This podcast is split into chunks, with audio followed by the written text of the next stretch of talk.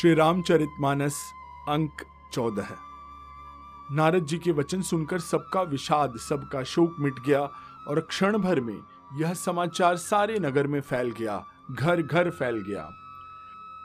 तब मैना हिमवंतु अनंदे, पुनि पुनि पार्वती पद बंदे, नारी पुरुष शिशु जुबा सयानी, नगर लोग सब अति हर्षानी। तब मैना और हिमवान आनंद में मग्न हो गए और उन्होंने बार बार पार्वती जी को प्रणाम करके उनके चरणों की वंदना की। स्त्री पुरुष, बालक, युवा और वृद्ध, नगर के सभी लोग बहुत प्रसन्न हुए। लगे हो न पुर मंगल गाना, सजे सबहि हाटक घटनाना, भांति अनेक भई जेवनारा, सूप शास्त्र जस कछु व्यवहारा। नगर में मंगल गीत गाए जाने लगे और सबने भांति भांति के सुवर्ण के कलश सजाए। पाक शास्त्र में जैसी रीति है वैसे उसके अनुसार अनेक भांति के जेवनार, अनेक भांति की रसोई बनाई गई। जो जेवनार की जाई बखानी, बसही भवन जही मातु भवानी, सादर बोले सकल बराती, विष्णु बिरंची देव सब जाति। जिस घर में स्वयं माता भवानी रहती हो वहां के भोजन सामग्री का वर्णन कैसे किया जा सकता है। हिमाचल ने आदर पूर्वक सब बरातियों को विष्णु, ब्रह्मा और सब जाति के देवताओं को बुलाया। विविध पाति बैठी जेवनारा, लगे परुसन निपुण सुवारा, नारी वृंद सुर जेवत जानी, लगी देन गारी मृदुबानी। भोजन की बहुत सी पंक्तें बैठी, पाते बैठी, चतुर रसोइये परोसने लगे। स्त्रियों की मंडलियां देवताओं को भोजन करते जानकर कोमल वाणी से पारंपरिक गालियां देने लगी, गीत गाने लगी। गारी मधुर स्वर देहि सुंदरी, विज्ञ बचन सुनावहि, भोजन करहि सुरयति विलंबु, विनोद सुनि सचुपावहि, जेवत जो बढ़ेओ आनंद सो मुख कोटि हूँ, न परय कहो अचवाई दीन्हे, पान गवने बास जहाँ जा को रहो। सब सुंदर स्त्रियां मीठे स्वर में गालियां देने लगी, व्यंग भरे वचन सुनाने लगी। देवगण विनोद सुनकर, मजाक सुनकर बहुत सुख अनुभव करते हैं, इसलिए भोजन करने में बड़ी देर लगा रहे हैं। भोजन के समय जो आनंद बढ़ा वह करोड़ों मुखों से भी नहीं कहा जा सकता। सबके हाथ मुंह धुलवाकर पान के बीड़े दिए गए। फिर सब लोग जो जहां ठहरे थे वो वहां चले गए। बहुरी मुनि न हिमवंत कहूं, लगन सुनाई आई, समय बिलो की विवाह कर, पठे देव बुलाई। फिर मुनियों ने लौटकर हिमवान को लग्न लग्न पत्रिका सुनाई और विवाह का समय देखकर देवताओं को बुलावा भेजा। बोली सकल सुर साधन लीने, सब ही जथोचित आसन दीने, बेदी बेद विधान सवारी, सुभग सुमंगल गावहि नारी। सब देवताओं को आदर सहित बुलवा लिया गया और सबको यथा योग्य आसन दिए गए। वेद की रीति से वेदी सजाई गई और स्त्रियां सुंदर श्रेष्ठ मंगल गीत गाने लगी। सिंहासनु अति दिव्य सुहावा, जाई न बरनी बिरंची बनावा, बैठे शिव विप्रन सिरुनाई, हृदय सुमिर निज प्रभु रघुराई। वेदिका पर एक अत्यंत सुंदर दिव्य सिंहासन था जिसकी सुंदरता का वर्णन नहीं किया जा सकता, क्योंकि वह स्वयं ब्रह्मा जी का बनाया हुआ था। ब्राह्मणों को सिर नवाकर प्रणाम करके, हृदय में अपने स्वामी श्री रघुनाथ जी का स्मरण करके शिव जी उस सिंहासन पर बैठ गए। बहुरी मुनि सन्हा उमा बुलाई, करी सिंगारु सखी ले आई। देखत रूप सकल सुर मोहे, बरने छवि अस जग कभी को है। फिर मुनीश्वरों ने पार्वती जी को बुलाया। सखियां श्रृंगार करके उन्हें ले आई। पार्वती जी के रूप को देखते ही सब देवता मोहित हो गए। संसार में ऐसा कौन है जो उनकी सुंदरता का वर्णन कर सके। जगदम्बिका जानी भव भामा, सुरन मन ही मन कीन्ह प्रणामा। सुंदरता मर जाद भवानी, जाई न कोटि हूँ बदन बखानी। पार्वती जी को जगदम्बा और शिव जी की पत्नी समझकर देवताओं ने मन ही मन प्रणाम किया। भवानी जी की सुंदरता की सीमा नहीं है, भवानी जी ही स्वयं सुंदरता की सीमा है। करोड़ों मुखों से भी उनकी शोभा नहीं कही जा सकती। कोटि हूँ बदन नहीं बने बरनत, जग जननी शोभा महा। सकुच ही कहत श्रुति शेष सारद, मंदमती तुलसी कहा। छवि खानी मातु भवानी गवनी, मध्य मंडप शिव जहाँ। अवलोकि सकहि न सकुच पति पद, कमल मनु मधु करु ताहां।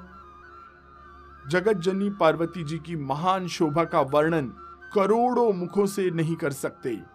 वेद, शेष जी और सरस्वती जी तक उसे कहते हुए संकोच करते हैं। तब मंद बुद्धि तुलसी किस गिनती में है। सुंदरता और शोभा की खान माता भवानी मंडप के बीच में जहां शिव जी थे वहां गईं। वे संकोच के मारे पति शिव जी के चरण कमलों को देख नहीं सकती, परंतु उनका मन रूपी भौरा तो वही रसपान कर रहा था। मुनि अनुशासन गणपति ही, पूजेउ शंभु भवानी। कौसुनी संशय करे जनी, सुर अनादि जिय जानी। मुनियों की आज्ञा से शिव जी और पार्वती जी ने गणेश जी का पूजन किया। मन में देवताओं को अनादि समझकर कोई इस बात को सुनकर शंका न करे कि गणेश जी तो शिव और पार्वती की संतान हैं, अभी विवाह से पूर्व ही वे कहाँ से आ गए। जसी विवाह कै विधि श्रुति गाई, महामुनि न सो सब करवाई। कही गिरीश कुश कन्या पानी, भवहि समर्पी जानी भवानी। वेदों में विवाह की जैसी रीति कही गई है, महामुनियों ने वह सभी रीति करवाई। पर्वतराज हिमाचल ने हाथ में कुश लेकर तथा कन्या का हाथ पकड़कर उन्हें भवानी जी को शिव जी की जानकर शिव जी को समर्पित कर दिया। पानी ग्रहण जब कीन्ह महेशा, हिय हर से तब सकल सुरेशा। वेद मंत्र मुनि बर उच्चरहि, जय जय जय शंकर सुर करहि। जब महेश्वर शिव जी ने पार्वती जी का पाणी ग्रहण किया, तब इंद्र आदि सब देवता हृदय में बड़े खुश हुए, हर्षित हुए। श्रेष्ठ मुनिगण वेद मंत्रों का उच्चारण करने लगे और देवगण शिव जी की जय जयकार करने लगे। बाजहि बाजन विविध विधाना, सुमन बृष्टि नभ भय विधि नाना। हर गिरिजा कर भयउ विबाहु, सकल भुवन भरि रहाउ छाहु। अनेकों प्रकार के बाजे बजने लगे, आकाश से नाना प्रकार के फूलों की वर्षा होने लगी। शिव पार्वती का विवाह हो गया। सारे ब्रह्मांड में आनंद भर गया। दासी दास तुरग रथ नागा, धेनु बसन मणि वस्तु विभागा, अन्न कनक भाजन भरी जाना, दाई जदीन न जाई बखाना। दासी दास, रथ, घोड़े, हाथी, गायें, वस्त्र और मणि आदि अनेक प्रकार की चीजें अन्न तथा सोने के बर्तन गाड़ियों में लदवा कर दहेज में दिए, जिसका वर्णन नहीं हो सकता। दाइज दियो बहु भांति पुनि कर जोरी, हिम भूधर कहो का देव पूरन काम संकर, चरण पंकज गही रहो, शिव कृपा सागर ससुर कर, संतोषु सब भाति ही कियो, पुनि गहे पद पथोज मयना, प्रेम परिपूरन हियो। बहुत प्रकार का दहेज देकर फिर हाथ जोड़कर हिमाचल ने कहा कि हे शंकर, आप पूर्ण काम हैं, मैं आपको क्या दे सकता हूँ। इतना कहकर वे शिव जी के चरण कमल पकड़ रहे हैं। तब कृपा के सागर शिव जी ने अपने ससुर का सभी प्रकार से समाधान किया। फिर प्रेम से परिपूर्ण हृदय से मैना जी ने शिव जी के चरण कमल पकड़े और कहा, नाथ उमा मम प्राण सम गृह किंकरी करे हो, क्षमेहु सकल अपराध अब, होई प्रसन्न बरु देहु। हे नाथ, यह उमा मुझे मेरे प्राणों के समान प्यारी है। आप इसे अपने घर की टहलनी बनाइएगा और इसके सब अपराधों को क्षमा करते रहिएगा। अप्रसन्न होकर मुझे यही वर दीजिए। बहु विधि शंभु सास समझाई, गवनी भवन चरण सिरुनाई, जननी उमा बोली तब लीन्ही, लय छंग सुंदर सिख दीन्ही। शिवजी ने बहुत तरह से अपनी सास को समझाया। तब वे शिवजी के चरणों में सिर नवाकर घर में चली गई। फिर माता ने पार्वती को बुला लिया और गोद में बैठाकर यह सुंदर सीख दी। करे हूँ सदा शंकर पद पूजा, नारी धर्म पति देव न दूजा, बचत कहत भर लोचन बारी, बहुरी लाई उरलीन कुमारी। हे पार्वती, तुम सदा शिव जी के चरणों की पूजा करना। नारियों का यही धर्म है। उनके लिए पति ही देवता है और कोई देवता नहीं है। इस प्रकार की बातें कहते कहते उनकी आंखों में आंसू भर गए और उन्होंने कन्या को सीने से चिपटा लिया। कत विधि सृजी नारी जग माही, पराधीन सपने सुख नाही, भयति प्रेम बिकल महतारी, धीरजु कीन्ह कुसमय बिचारी। फिर मैना जी बोली, विधाता ने जगत में स्त्रियों को क्यों पैदा किया है? पराधीन को सपने में भी सुख नहीं मिलता।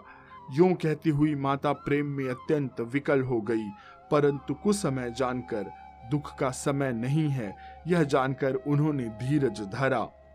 पुनि पुनि मिलती परती गही चरना, परम प्रेम कछु जाई न बरना, सब नारिन मिली भेटी भवानी, जाई जननी उर पुनि लपटानी। मैना बार बार मिलती हैं और पार्वती के चरणों को पकड़कर गिर जाती हैं। बड़ा ही प्रेम है, कुछ वर्णन नहीं किया जा सकता। भवानी सब स्त्रियों से मिलकर भेंट कर फिर अपनी माता के हृदय से जा लिपटती हैं। जननी बहुरी मिली चली उचित असीस सब काहू दई। फिर फिर बिलोकति मातु तन सब सखी लै शिव पही गई। जाचक सकल संतोष शंकर उमा सहित भवन चले सब अमर हर से सुमन बरसी। निशान नभ बाजन लगे। पार्वती जी माता से फिर मिलकर चली। सब किसी ने उन्हें योग्य आशीर्वाद दिए। पार्वती जी फिर फिर माता जी की ओर देखती चली जा रही थी। तब सखियों ने उन्हें शिव जी के पास लिया। महादेव जी सब याचकों को संतुष्ट कर पार्वती के साथ कैलाश को चले। सब देवता प्रसन्न होकर फूलों की वर्षा करने लगे और आकाश में सुंदर नगाड़े बजने लगे। चले संग हिमवंत तब पहुंचावन यति हेतु।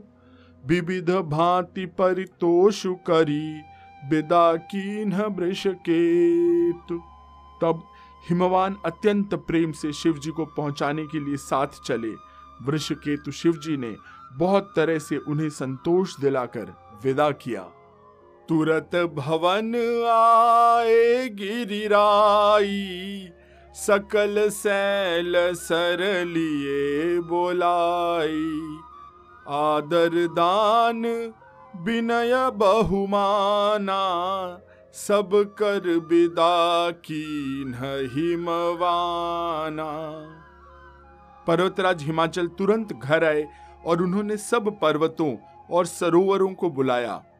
हिमवान ने आदर दान विनय और बहुत सम्मान पूर्वक सबकी विदाई की। जब ही शंभु कैलाश ही आए सुर सब निज निज लोक सिधाए। जगत मातु पितु शंभु भवानी तेहि सिंगारु न कहूं बखानी। जब शिव जी कैलाश पर्वत पहुंचे तब सब देवता अपने अपने लोकों को चले गए। तुलसीदास जी कहते हैं कि पार्वती जी और शिव जी जगत के माता पिता हैं, इसलिए मैं उनके श्रृंगार का वर्णन नहीं कर सकता। करहीं विविध विधि भोग बिलासा गहन समेत बसहीं कैलासा। हर गिरिजा बिहार नित नयऊ एहि विधि विपुल काल चली गयऊ। शिव पार्वती विविध प्रकार से भोग विलास करते हुए अपने गणों सहित कैलाश पर रहने लगे। ये नित्य नए विहार करते थे। इस प्रकार बहुत समय बीत गया। तब जनमेउ षट बदन कुमारा तारकु असुर समर जेहि मारा।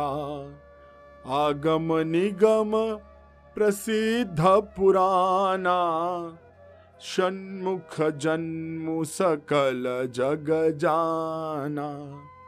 तब छह मुख वाले पुत्र यानी कि स्वामी कार्तिक का जन्म हुआ, जिन्होंने बड़े होने पर युद्ध में तारकासुर को मारा। वेद शास्त्र और पुराणों में स्वामी कार्तिकेय की जन्म की कथा प्रसिद्ध है। सारा जगत उसे जानता है। जगु जान षण्मुख जन्म कर्म प्रताप पुरुषारथ महा। तेहि हेतु मैं वृषकेतु सुत कर चरित संक्षेप ही कहा। यह उमा शंभु विवाह जे नर नारी कहहि जे गावहि। कल्याण काज विवाह मंगल सर्वदा सुख पावहि। षडानन भगवान कार्तिक के जन्म कर्म प्रताप और महान पुरुषार्थ को सारा जगत जानता है, इसलिए मैंने वृषकेतु शिव जी के पुत्र का चरित्र संक्षेप में ही कहा। शिव पार्वती की विवाह की इस कथा को जो भी स्त्री पुरुष कहेंगे और गाएंगे वे कल्याण के कार्यों और विवाह आदि मंगलों में सदा सुख पाएंगे। चरित सिंधु गिरिजा रमन बेदन पावहि पारु। बरनय तुलसीदासु किमी अतिमति मंद गंवारु। गिरिजापति महादेव जी का चरित्र समुद्र के समान अपार है, उसका पार वेद भी नहीं पा सकते। तब अत्यंत मंद बुद्धि और गंवार तुलसीदास उसका क्या वर्णन कर सकता है। ऐसा तुलसीदास जी कहते हैं। शंभु चरित सुनि सरस सुहावा, भरद्वाज मुनि अति सुख पावा। बहुलालसा कथा पर बाढ़ी, नयन नीरु रोमावली ठाड़ी। शिव जी के रसीले और सुहावने चरित्र को सुनकर मुनि भरद्वाज जी ने बहुत ही सुख पाया। कथा सुनने की उनकी लालसा बहुत बढ़ गई, नेत्रों में जल भर आया तथा रोमावली हर्षित होकर खड़ी हो गई। प्रेम बिबस मुख आवन बानी, दशा देखी हर्षे मुनि ज्ञानी। अहो धन्य तव जन्म मुनीसा, तुमहि प्राण सम प्रिय गौरीसा। वे प्रेम में मुग्ध हो गए, मुख से वाणी नहीं निकलती। उनकी यह दशा देखकर ज्ञानी मुनि याज्ञवल्क्य बहुत प्रसन्न हुए और वो बोले, हे मुनीश, आहा तुम्हारा जन्म धन्य है कि तुमको गौरीपति शिव जी प्राणों के समान प्रिय हैं। शिव पद कमल जिनहि रति नाही, राम ही ते सपनेउ न सोहाई। बिनु छल विश्वनाथ पद नेहु, राम भगत कर लक्षण एहु। शिव जी के चरण कमलों में जिनकी प्रीति नहीं है, प्रेम नहीं है, वे श्री रामचंद्र जी को स्वप्न में भी अच्छे नहीं लगते। विश्वनाथ श्री शिव जी के चरणों में निष्कपट प्रेम होना, यही राम भक्त का लक्षण है। शिव सम को रघुपति व्रत धारी, बिनु अघत जी सती असि नारी। पनु करि रघुपति भगति देखाई, को शिव सम राम ही प्रिय भाई। शिव जी के समान रघुनाथ जी की भक्ति का व्रत धारण करने वाला और कौन हो सकता है, जिन्होंने बिना ही पाप के सती जैसी स्त्री को त्याग दिया और प्रतिज्ञा करके श्री रघुनाथ जी की भक्ति को दिखा दिया। हे भाई, श्री रामचंद्र जी को शिव जी के समान और प्यारा कौन हो सकता है। प्रथम ही मैं कही शिव चरित, बूझा मरम तुम्हार। सुचि सेवक तुम राम के, रहित समस्त विकार। मैंने पहले ही शिव जी का चरित्र कहकर तुम्हारा भेद समझ लिया। तुम श्री रामचंद्र जी के पवित्र सेवक हो और समस्त दोषों से रहित हो। मैं जाना तुम्हार गुणशीला, कहूँ सुनहूँ अब रघुपति लीला। सुनु मुनि आजु समागम तोरे, कही न जाई जस सुख मन मोरे। मैंने तुम्हारा गुण और शील जान लिया है, अब मैं रघुनाथ जी की लीला कहता हूँ, सुनो। हे मुनि सुनो, आज तुम्हारे मिलने से मेरे मन में जो आनंद हुआ है वो कहा नहीं जा सकता। रामचरित अति अमित मुनीसा, कही न सकहीं सत कोटि सा। तदपि जथाश्रुत कहूँ बखानी, सुमिर गिरापति प्रभु धनु पानी। हे मुनीश्वर, रामचरित अत्यंत अपार है, सौ करोड़ शेष भी उसे नहीं कह सकते। फिर भी जैसा मैंने सुना है, वैसा वाणी के स्वामी, प्रेरक और हाथ में धनुष लिए हुए प्रभु श्री रामचंद्र जी का स्मरण करके कहता हूँ। सादर दारु नारी सम स्वामी, रामु सूत्रधर अंतर जामी। जहीं पर कृपा करहीं जनु जानी, कभी उर अजीर न चावहीं बानी। सरस्वती जी कठपुतली के समान हैं और अंतर्यामी स्वामी श्री राम सूत पकड़े हुए, धागा पकड़े हुए कठपुतली को नचाने वाले सूत्रधार हैं। अपना भक्त जानकर जिस पर कवि पर वे कृपा करते हैं, उसके हृदय रूपी आंगन में सरस्वती जी को वे नचाया करते हैं। प्रणवौ सोई कृपाल रघुनाथा, बरनौ विसदता सुगुण गाथा। परम रम्य गिरि बरु कैलासु, सदा जहां शिव उमा निवासु। उन्हीं कृपालु श्री रघुनाथ जी को मैं प्रणाम करता हूँ और उन्हीं के निर्मल गुणों की कथा कहता हूँ। कैलाश पर्वतों में श्रेष्ठ और बहुत रमणीय है, जहाँ शिव पार्वती जी साथ साथ सदा निवास करते हैं। सिद्ध तपोधन जोगी जन, सुर किन्नर मुनि बृंद। बसहि तहाँ सुकृति सकल, सेवहि शिव सुख कंद।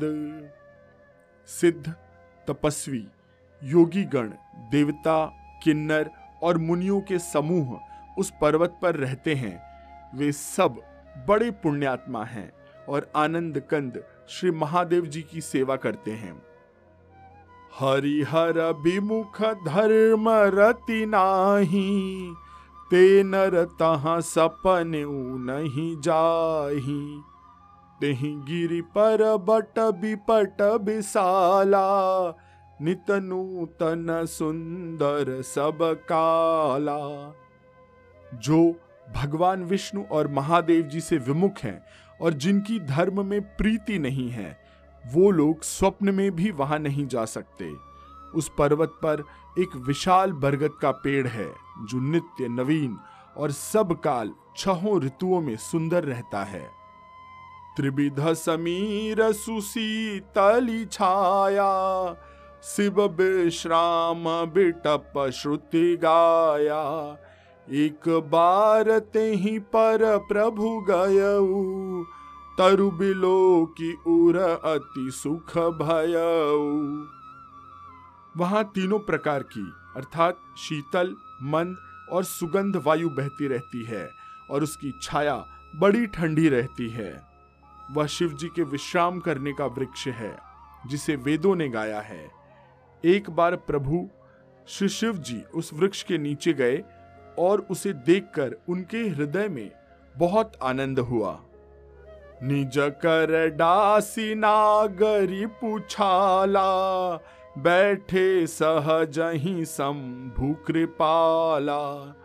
कुंद इंदुदर गौर शरीरा, भुज प्रलंब परिधन मुनि चीरा।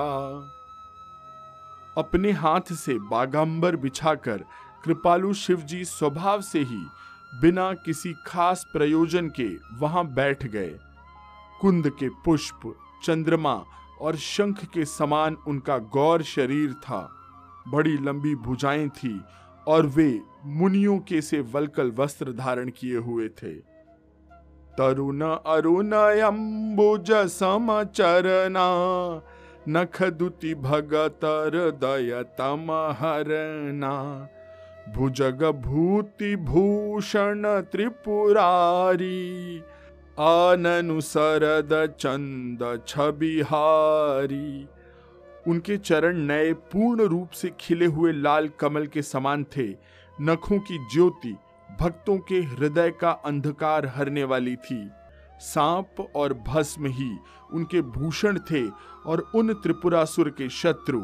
शिव जी का मुख शरद पूर्णिमा के चंद्रमा की शोभा भी हरने वाला था, यानी कि उनके आगे शरद पूर्णिमा का चंद्र भी फीका लगता था। जटा मुकुट सुर सरित सिर, लोचन नलिन विशाल।